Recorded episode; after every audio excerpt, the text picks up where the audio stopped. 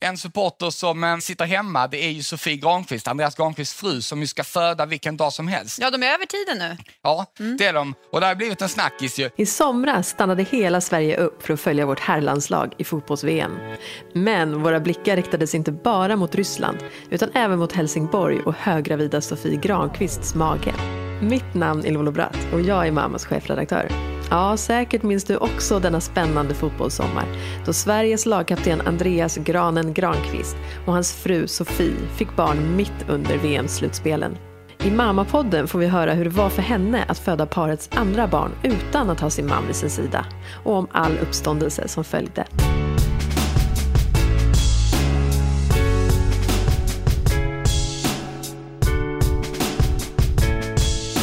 Vi plussade i um, slutet av oktober, precis efter Nova hade fyllt fyra. Och allting började väldigt lyckligt. Vi var jättelyckliga över att vi hade blivit gravida. Och eh, jag åkte till Italien för att titta på den här klassiska Sverige-Italien-matchen när Sverige gick vidare till VM. Och jag, när jag är gravid så är jag väldigt, eh, jag svimmar väldigt lätt. Så på vägen till Italien så svimmar jag på flygplanet och vaknar av att jag liksom kräker rakt ut över hela, över hela mig själv. Och folk tror ju liksom runt omkring att jag är full eller att jag har liksom druckit för mycket.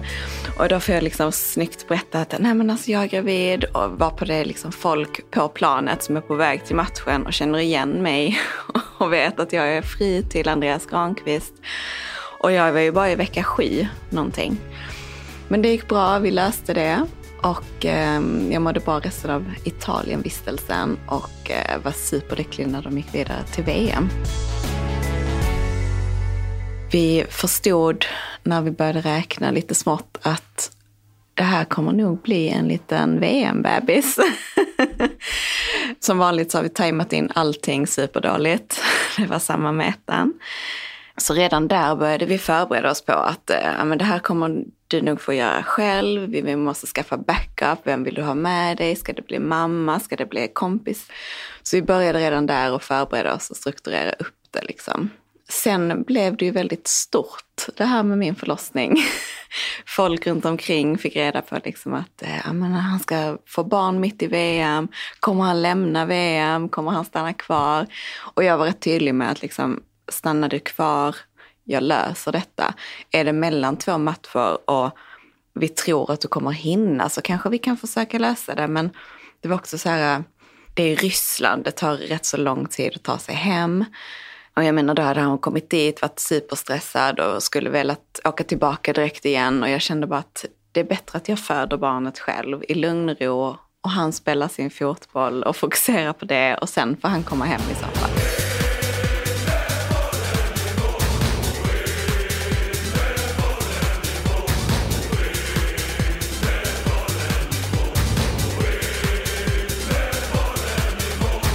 Sen trodde vi också att Mika skulle komma lite tidigare i och med att vårt första barn gjorde det. Hon kom bara tio dagar tidig.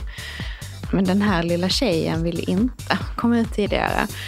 Och det gick ju bara superbra för landslaget också. The captain keeps cool. Sweden lead. That's nothing less than perfection itself from the spot. Det är granen som alla pratar om idag. Den svenska kaptenen som har levererat så storartat. Så när vi trodde att ja, men går de inte vidare så kommer de ju hem i tid och det löser sig. Men de gick ju vidare. Inspelet kommer där i ett bra läge gånger två. Ja! 1-0 till Sverige! Och gick vidare och gick vidare. Andreas Granqvist för 2-0 Sverige.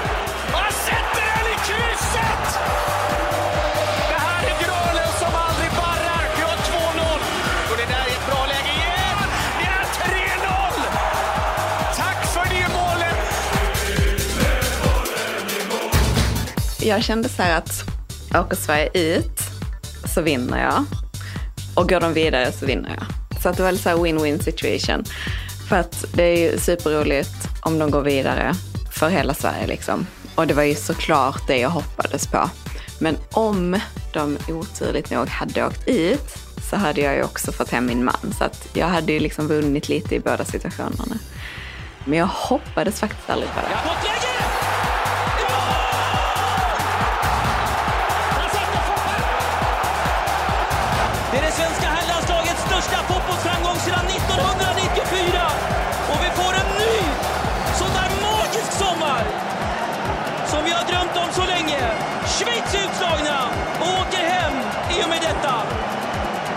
Och vilken match de gör Sverige! Ja, det är laget igen Jesper som gör det. Så jag insåg att liksom, nej, men de, alltså jag kommer ju få föda själv. Det, men det löser jag liksom och peppade mig själv. Jag hade så bra vänner och familj runt omkring som fanns där. Nästan alla i min närhet erbjöd sig bara, är det någonting, jag följer med dig. Du får bara välja vem du vill liksom. Jag kände först så här, mamma, vill man ha med sin mamma på sin förlossning? Jag tänker liksom, klarar hon av att se mig ha så ont? Kommer jag bli irriterad på henne om hon ska stå där och liksom, ja men du vet som mammor är liksom. Och så hade jag då min granne och goda vän Sofie och hon är väldigt lugn, cool, rakt på sak, har fött två barn och liksom är väldigt eh, trygg i sig själv. Och hon erbjöd sig rätt så tidigt, hon bor rakt över gatan. Så att det var liksom, hon bara, det är inga problem, jag springer över så fort det är någonting och så kör vi in liksom. Så det kändes ändå nära och bra. Många andra vänner som också erbjöd sig. Så att jag hade liksom ett urval av, av kandidater som stod på led lite. Min bästa vän vill också, som har hängt med mig väldigt länge i livet. Men hon, hon är också rätt så här, oh, jag vet inte om jag kan förklara detta. Hon har inga barn själv. Och då kände jag så här, om hon börjar balla ur när jag föder barn så kommer jag också balla ur. Så jag tänkte jag måste ha någon som är lite stabil också. En torsdagkväll klockan nio ligger jag i sängen och eh, pratar med en kompis och bara beklagar mig över att jag är fortfarande gravid och vill bara ha ut bebisen. Och eh, helt plötsligt så bara får jag så ont i magen. Det bara krampar. Jag bara, gud vad ont, jag måste nog gå på toaletten liksom. Och så bara hör jag ett litet klick och det bara börjar forsa vatten. Jag bara, nej min säng, min heltäckningsmatta, hur ska jag ta mig härifrån? Det, bara, det slutade inte, det bara forsade vatten. Och ehm, jag var helt i chock. Först ringer jag min mamma och pappa och ber dem eh, bara springa hem till oss för de ska då passa Nova. Sen ringer jag Sofie och ringer förlossningen och säger att mitt vatten har gått och då var inte Mika fixerad. Så då måste man ju komma in och se så att allting är okej så att hon fixerar sig. Och allting gick så himla snabbt. Jag började springa ut där med forsande vatten mellan benen i hallen. Och mamma och pappa och Sofie var där på typ två sekunder kändes det som. Och jag började så här, vad ska jag ha på mig? Det bara rinner vatten överallt. Och liksom, hur ska jag göra? Började liksom dra på mig byxor och handdukar mellan benen. Och sen så drar jag på mig någon kimono och så bara, nej men den här kimonon kan jag inte ha, det matchar inte med mina byxor. Och mamma och, och Sofie och pappa bara, men bara åk in liksom. Så i total panik så sätter vi oss i bilen på typ fem handdukar och börjar köra. Och sen så halvvägs mot förlossningen så vänder sig Sofia om till mig och bara, men du, har du verkar? Varför jag bara, nej, nej, det har jag ju inte. Men jag är så himla uppe i mig själv och så här adrenalinpåslaget bara får mig att liksom sitta och skaka. Och jag bara, jag vet inte om jag kommer klara detta. Och är redan helt eh, uppe i varv liksom. Men jag har ju faktiskt inga verkar. Så uppkommer vi på förlossningen och där står min eh, barnmorska som dagen innan har gjort en hinsvepning på mig. Hon bara, nej, jag ska precis gå hem. Mitt skift slutar nu, men eh, jag kan undersöka dig. Så hon kollar liksom och tycker att nej, men det känns som att hon är fixerad nu. Och har du några verkar? För att alltså, annars kan ju du åka hem igen. Och jag bara, nej, nej, nej, alltså jag ska inte åka hem.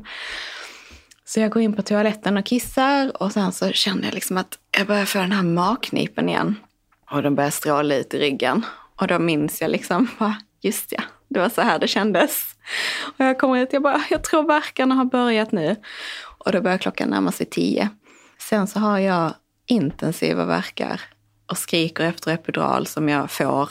Och precis när den har börjat verka och jag känner att de här verkarna börjar släppa lite. Jag kan liksom andas lite igen för de har varit så himla intensiva. Jag har inte kunnat vila.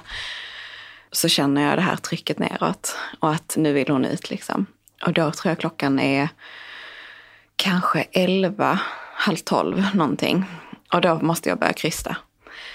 Så jag krystar i ungefär 40 minuter, olika ställningar. Hon ligger rätt så högt upp. Vid ett tillfälle säger barnmorskan, ja gud, jag tror detta är en fyra kilos bebis. Exakt det man vill höra när man föder barn. Och jag kämpar och kämpar och jag hinner absolut inte uppdatera Andreas. Jag ber Sofie bara skicka sms till Andreas, skicka till honom vad som händer. Jag vill absolut inte facetima just nu, liksom, för att jag var helt inne i att försöka få ut den här bebisen. Liksom. Men efter ungefär 40 minuters eh, krystningsarbete så kommer Micke upp på mitt bröst. Och den här förlossningen var så häftig och snabb och intensiv om man jämför med min första. Fast det gjorde ju sjukt ont såklart. Det gör ju ont att föda barn. Men eh, så fort hon kom upp på mitt bröst så höll Sofie upp mobilen och då låg Andreas i sin säng i Ryssland. Och, och det var hon då 20 över 12 ungefär. Så hon föddes ju på fredagen kan man säga. Och han med tårar i ögonen bara, jag måste sova nu. Och jag tror klockan var lite mer där i, i Ryssland också. Ja, vi, har, vi har förberedelser imorgon men alltså vi får höras imorgon. Och, och man ser på honom att han så gärna vill vara där. Men det gick bra och jag kände liksom ändå att han var ju ändå med på ett sätt. Och det var så skönt att ha en vän där för att hon, hon har fött två barn själv. Och hon var så lugn och stöttande och förstod precis vad jag menade. Och jag behövde liksom inte ens säga vad jag ville utan hon var där med lustgasen och hon var där och masserade min rygg. Liksom. Så att det gick jättebra. Jag rekommenderar verkligen att ha med en vän eller så på förlossningen för det var super. Killar vet ju inte riktigt alltid vad de ska göra och sist sprang Andreas runt med någon blöt handduk som han hela tiden skulle badda mig med. Liksom. Och eh, alltså det är klart man vill ha sin man där men man klarar ju det utan sin man också. Så att, eh, ja nej, det var bättre att bli älskad och föda själv än att, än att få hem honom och bli hatad av Sverige. Liksom.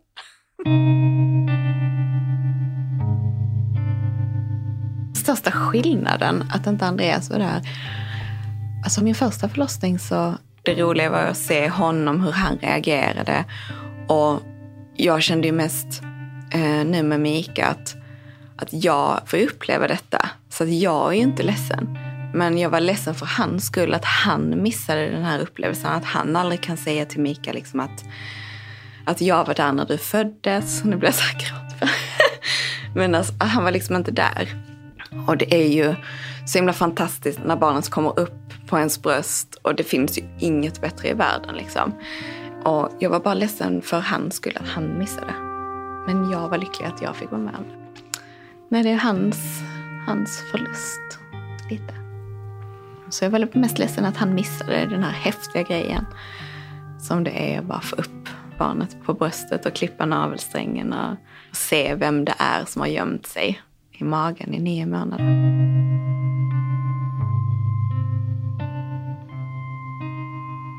Nu blir det glada nyheter ska ni veta för att jag precis får veta att Andreas Granqvist har blivit pappa igen. Hans fru eh, Sofie meddelar på sociala medier att dottern är född. Stort grattis från oss till er. Men det, det blev ju mycket större än vad vi någonsin hade kunnat tro. Det var liksom massa journalister som hade försökt ta sig in på BB. Vi var ju på tidningsomslag i liksom England och på nyheterna i Kanada, våra vänner som bor i Kanada, då hade de nämnt liksom att And the Swedish uh, player Andreas just had his baby. liksom. Så det var helt galet. Och jag ville bara vara i min lilla bubbla. Liksom. Andreas skriver på sina sociala medier, så glad och stolt över min fru. Båda mår bra. Vilket är ju skönt att höra.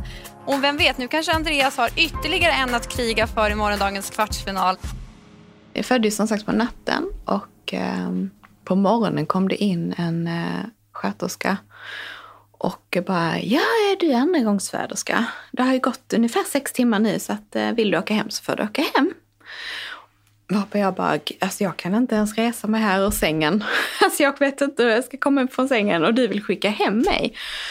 Ja, men det är rätt så mycket folk på BB och där är en säng ledig. Och ja, du vet, jag märkte liksom att de helst skulle den gå till en förstföderska. Men jag, alltså jag, jag kom inte upp ur sängen. Alltså mina magmuskler existerade inte. Jag hade så otroligt ont i mitt underliv.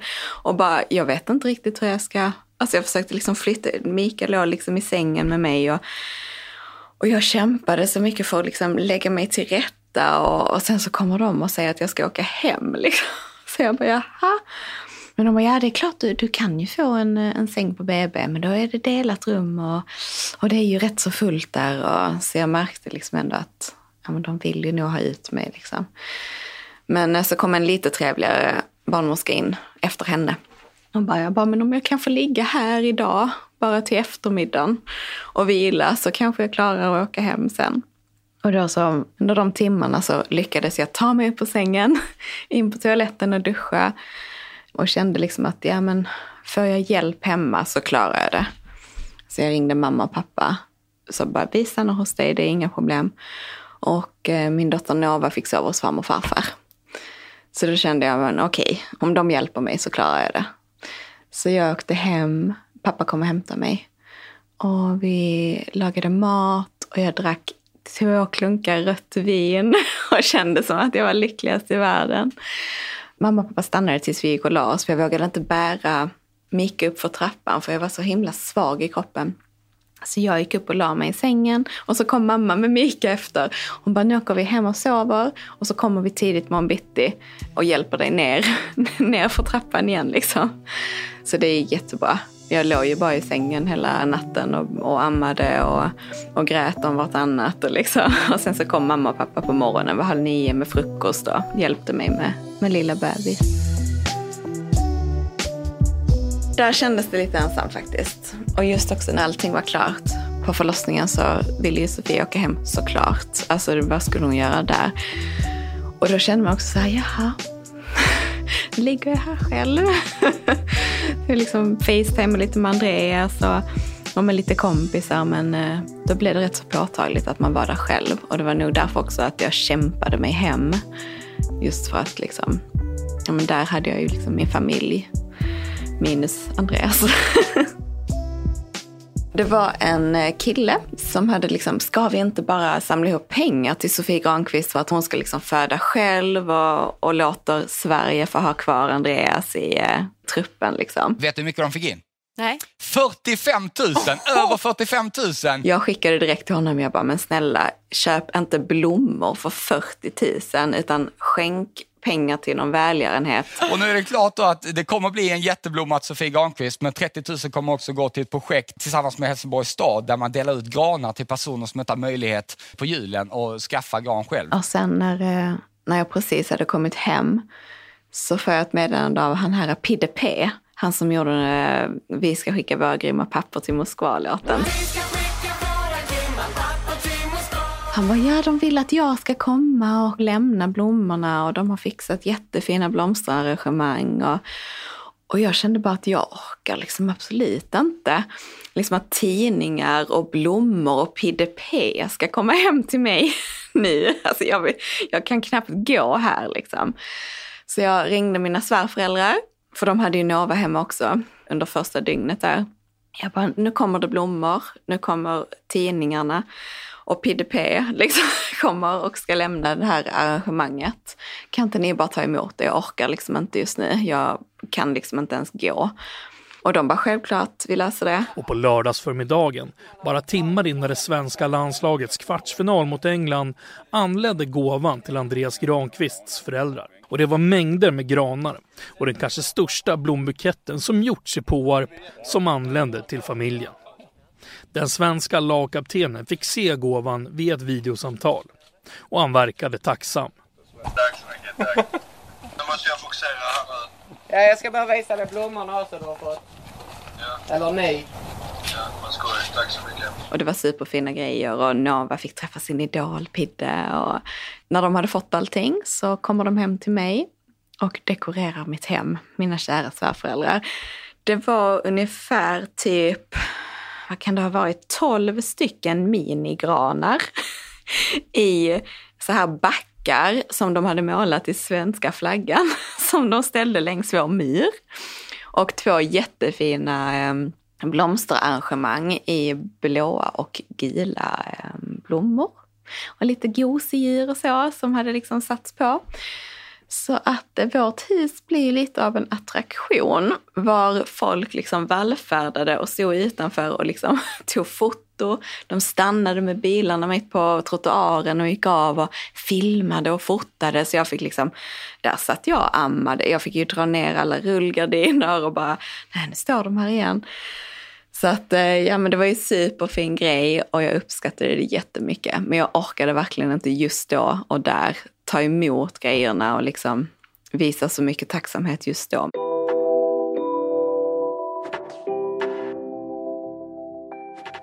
England-matchen spelades ju då på lördagen och eh, jag kom ju då hem på fredagen så att vi samlades i soffan och jag satt och ammade och vi hejade ju såklart. Men min dotter Nova hon bara, men mamma, alltså det är ingen fara om de förlorar för då kommer ju pappa hem. så hon hoppades nog lite på det. Det hade gått lång tid utan sin pappa liksom. Och hon märkte nog också att jag saknade honom där hemma. Men vi hejade ju självklart på Sverige och ville såklart att de skulle vinna. För jag tänkte liksom, har de gått så här långt nu så kan jag ju lätt vänta en vecka till om de går till finalen eller så här. Då ville man ju det, såklart.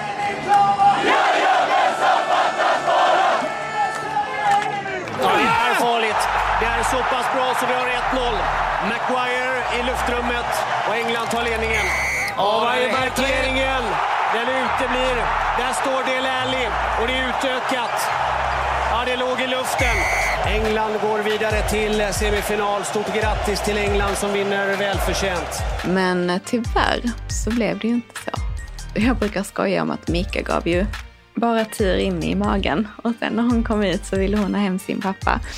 Och de åkte ju hem på lördag natt åkte de tillbaka till sin bas i Ryssland och skulle på söndagen åka till Sverige.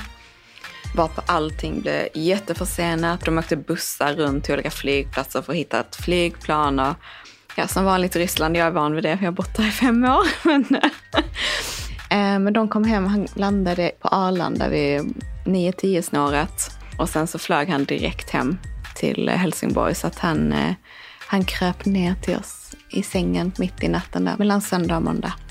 Och den känslan när han kommer hem och bara pussar först Nova och sen så kryper han liksom över till Mika och bara tittar på henne och försöker liksom lysa lite med mobilen för att se vem är den här nya lilla tjejen liksom.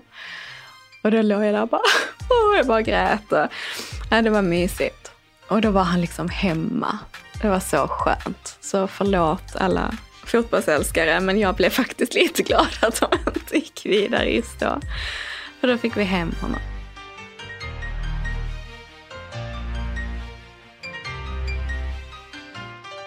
Sommaren var varm. Åh oh, gud, vad, att ha ett litet spädbarn i den värmen och amma och liksom, alltså det enda jag gjorde var att svettas känns det som. Jag svettades och ammade och bytte blöjor och, och Andreas hade fullt upp. Han skulle göra intervjuer och det var mycket liksom och, och helt plötsligt bara nu har jag två barn. Och liksom försöka rodda med det och, och den här amningen och jag kände mig så himla fast med amningen för att Nova ville ha uppmärksamhet också.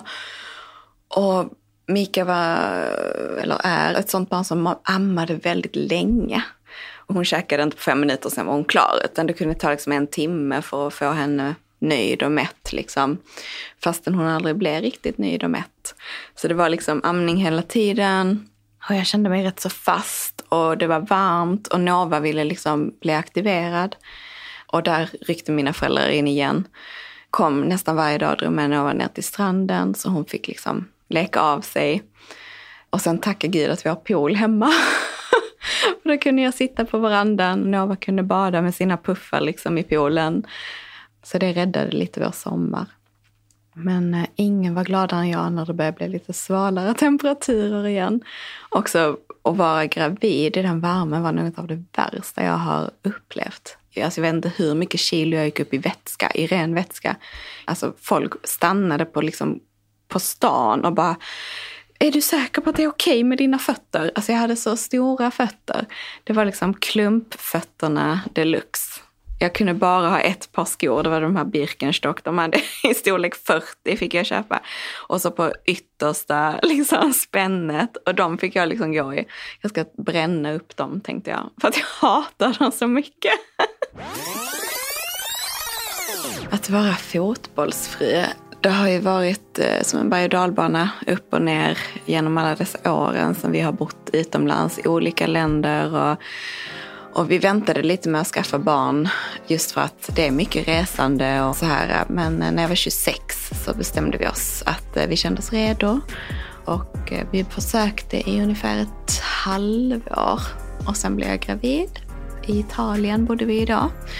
Vi var rätt så sugna på att flytta därifrån, antingen till något annat ställe i Italien eller något annat ställe liksom. Så att eh, vi hade lite olika alternativ.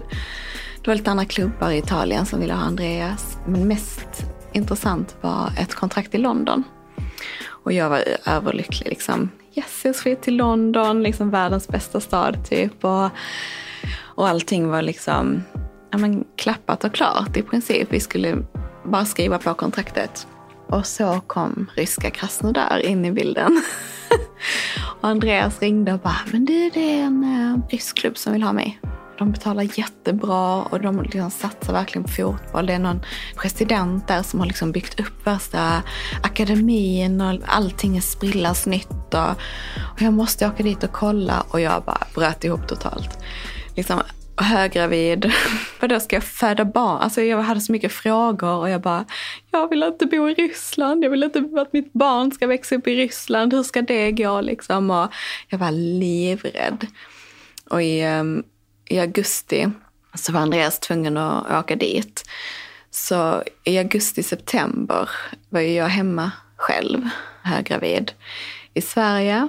Och jag lyckades faktiskt tajma in min förlossning när Andreas var hemma i Sverige i Stockholm på landslagssamling. Jag gjorde typ allt. Jag drack hallonbladste, jag käkade ananas. Så jag fick typ sår i munnen, så här färsk ananas. Men det som funkade var en stark chili con carne och eh, städning av hela huset. Då började verkarna. Och han hann hem liksom, för det var ju bara Stockholm och verkarbetet var väldigt långt. Och jag fick verkar eh, vid sju på morgonen och vid nio började de bli lite, alltså det började göra ännu mer ont. Och då ringde jag Andreas och bara, ta första bästa flyg. Och det, jag tror han tog ett flyg som gick kanske vid halv tolv eller något sånt. Och just vid halv tolv så åkte jag in på förlossningen med min kusin. Och han kom liksom en timme efter eller något sånt. Och när jag kom in så var jag en centimeter öppen. Och de var lite så, ja, ja, du får ju stanna om du vill liksom, men du kan ju åka hem kanske. Jag bara, nej, jag vill vara här. Jag vill liksom ha lustgas, jag vill ha epidural när det är dags. Och jag vill kunna bada och jag ville vara där liksom. Och det gick jättebra. Då var de liksom klara med att jag fick jättegärna stanna om, om det var så. Och det gjorde jag. Och eh, alltså, jag kommer ihåg att jag bara förstod liksom inte att man kunde ha så ont. Jag var helt chockad av smärtan och att, att liksom hur klarar kvinnor detta? Hur ska jag klara detta? Och varför har ingen berättat att det gör så här ont? Liksom? Och de här verkarna, fy. Oh, så till sist så satte jag en epidural när jag liksom hade dratt det till en gräns där jag verkligen inte klarade mer. Jag bara, nu måste jag få hjälp! Och då fick jag epidural och kunde vila i typ en timme. Och det var typ det bästa jag hade gjort i mitt liv, att ta den där epiduralen liksom. Och det var ett långt kryssningsarbete och det, bara, ah, det var väldigt, väldigt smärtsamt. Jag tror jag krystade i en och en halv timme. Och i slutet så började det så liksom att barnmorskorna började titta på varandra och viska lite snyggt liksom att ja, men hämta sugklockan. Och när jag hörde ordet sugklocka så fick jag typ krafter från ovan och bara utan att ens ha en kryssverk så bara sköt jag ut den lilla ungen. Och de bara, nej nu kommer den! Och fick springa in igen och liksom, ja, då fick jag, för jag bara, så här, jag ska inte ha någon jävla syklocka nu, jag ska klara detta liksom. Fastän jag var så sjukt trött och ville typ bara lägga mig ner där. Jag fattar inte hur man klarar det egentligen. Hur man kan ta så mycket smärta. Fan vad coola vi är alltså. Och det första jag sa bara så jag gör aldrig om detta igen. Det finns inte en chans. Men eh, det gjorde jag ju. och det gick ju bättre faktiskt. Familjelivet i Ryssland. Ja, det var ju typ eh, vi. vi hade ju en eh, barndomskompis till Andreas som bodde med oss. Så att han blev ju lite som en kompis som bodde hos oss och lite som en extra farbror till Nova liksom. Och det var liksom han som vi hängde med mycket. Vi hade väl lite, lite vänner, vi träffade ibland på middagar och så, men annars var vi väldigt själva. Det, ryssarna pratar ingen engelska, inte många i laget som pratar engelska. Och då blev det också rätt så svårt att umgås. Det var ju väldigt ensamt. Det var ju vi i familjen som fick hitta på grejer och så. Alltså I fotbollsvärlden så, alltså man får lite bestämma sig. Antingen så liksom kör man fullt ut med sin kille eller man och hänger med på det här äventyret. Och då får man lite lägga sig själv åt sidan. Och det har Andreas sagt rätt så många gånger också att jag kör nu och sen kör du liksom. Så att jag får liksom vänta lite men nu när vi har flyttat hem så har jag alla möjligheter att göra precis vad jag vill liksom. Det är superskönt att vara hemma. Jag kan liksom inte beskriva. Jag har längtat efter detta så länge. Och eh, vi är så himla hemmakära båda två. Vi älskar att ha familj och vänner runt omkring oss. Och allting är så enkelt i Sverige. Du kan köpa en falukorv och läsa på vad, vad som finns. Alltså, allting är så enkelt. Du kan handla god mat och du kan, när du vill ha någonting, då kan du fråga efter det utan att liksom använda Google Translate. Liksom. Så eh, nej, Sverige, det, vi är så glada att vara hemma. Det är lycka på hög nivå. Eh, om jag vill ha fler barn? Eh, nej, faktiskt inte. Jag är väldigt nöjd. Det sa jag efter första barnet också. Men vi, vi känner att två barn är det vi ville ha. Och eh, Andreas hoppades väl lite på en pojke. Förlåt Mika. Men nu liksom känner vi att fast två döttrar, friska barn, liksom, det kan inte bli bättre. Så vi känner oss rätt så klara med barn.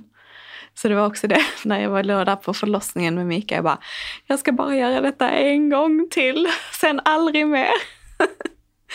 och jag har haft rätt så tuffa graviditeter. Jag har gått upp mycket i vikt och samlat på mig mycket vätska och det gör ju sjukt ont liksom.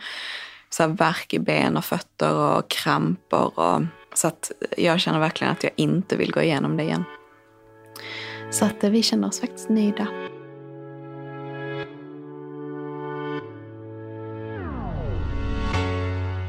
Jag vill gärna vara så en cool och rolig mamma. Jag tycker om liksom att eh, när Nova har kompisar hemma så tycker jag om att skoja och bisa med dem. Och att de ska tycka liksom att min mamma är rätt rolig. Inte så här tråkig, eh, tillrättavisande utan jag försöker vara lite busig och rolig mot dem.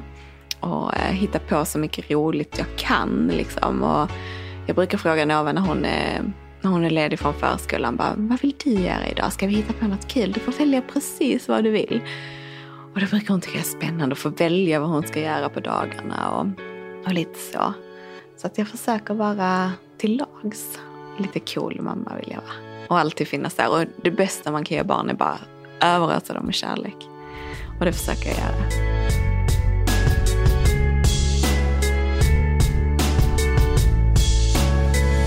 Tack Sofie för att du delade med dig av din berättelse. Om två veckor hör du mig tillsammans med två favoritmammas, Annika Leone och Marquis Stenton i Mammapoddens mammapanel när vi diskuterar olika frågor från våra läsare och lyssnare. Prenumerera på Mammapodden så missar du inte det. Producent för det här avsnittet var Klara Wallin.